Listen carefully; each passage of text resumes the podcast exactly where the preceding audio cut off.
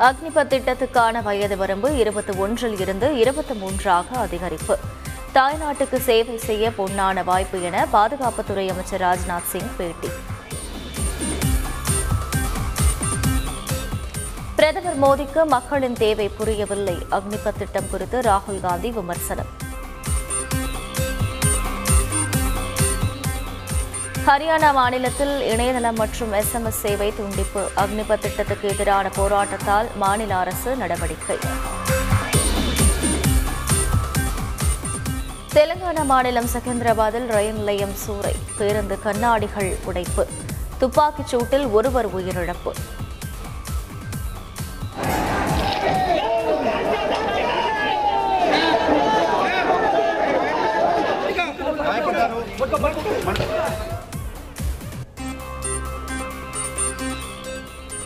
வட மாநிலங்களில் தொடரும் போராட்டங்கள் எதிரொலி. பீகார் செல்லவிருந்த சங்கமித்ரா எக்ஸ்பிரஸ் ரப்தி சாகர் ரயில் சேவைகள் ரத்து பயணி பயணிகள் பரிதவிப்பு.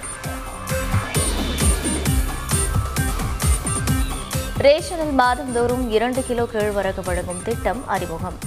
நீலகிரி மற்றும் தருமபுரி மாவட்டங்களில் சோதனை முறையில் துவங்க அரசாணை வெளியீடு.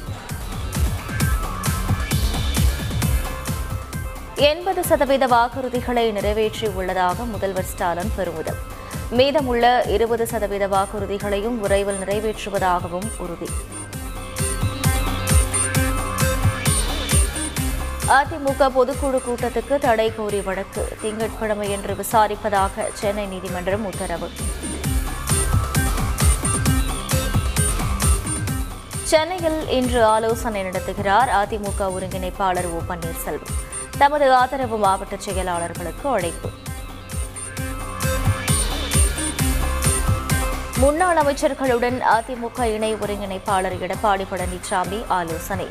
நிரந்தர பொதுச் செயலாளரே என தொண்டர்கள் கோஷம்.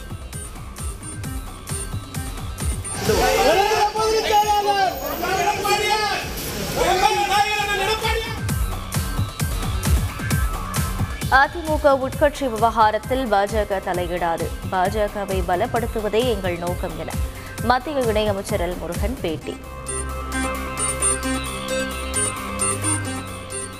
அமெரிக்க ராணுவம் கைப்பற்றிய படத்தில் பங்கு தருவதாக கூறி தேனி ஹோட்டல் ஊழியரிடம் முப்பத்து ஆறு லட்சம் ரூபாய் மோசடி. சைபர் கிரைம் காவல்துறையினர் வழக்கு பதிவு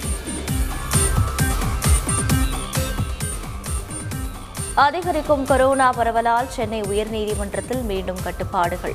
ஜூன் இருபதாம் தேதி முதல் அமல். நாடு முழுவதும் இதுவரை நூற்று தொன்னூற்று ஐந்து கோடியே அறுபத்தி ஏழு லட்சம் தடுப்பூசிகள் செலுத்தப்பட்டுள்ளன. மத்திய அமைச்சர் மன்சுக் மாண்டவியா அறிக்கை.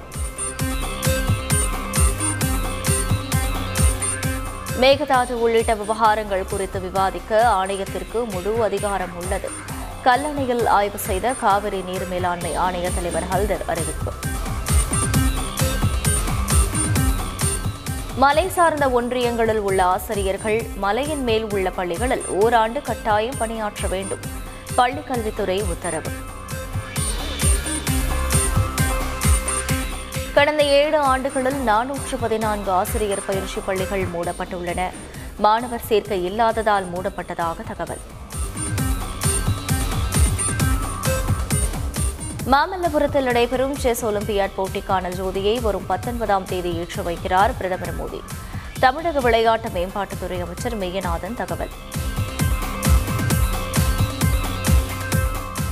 முப்பத்தி ஏழு ஆண்டுகளுக்கு முன் திருடப்பட்டு அமெரிக்காவில் இருந்து மீட்கப்பட்ட சிலைகள் கோவிலுக்கு மீண்டும் கொண்டுவரப்பட்ட போது ஆரத்தை எடுத்து வரவேற்ற பக்தர்கள்.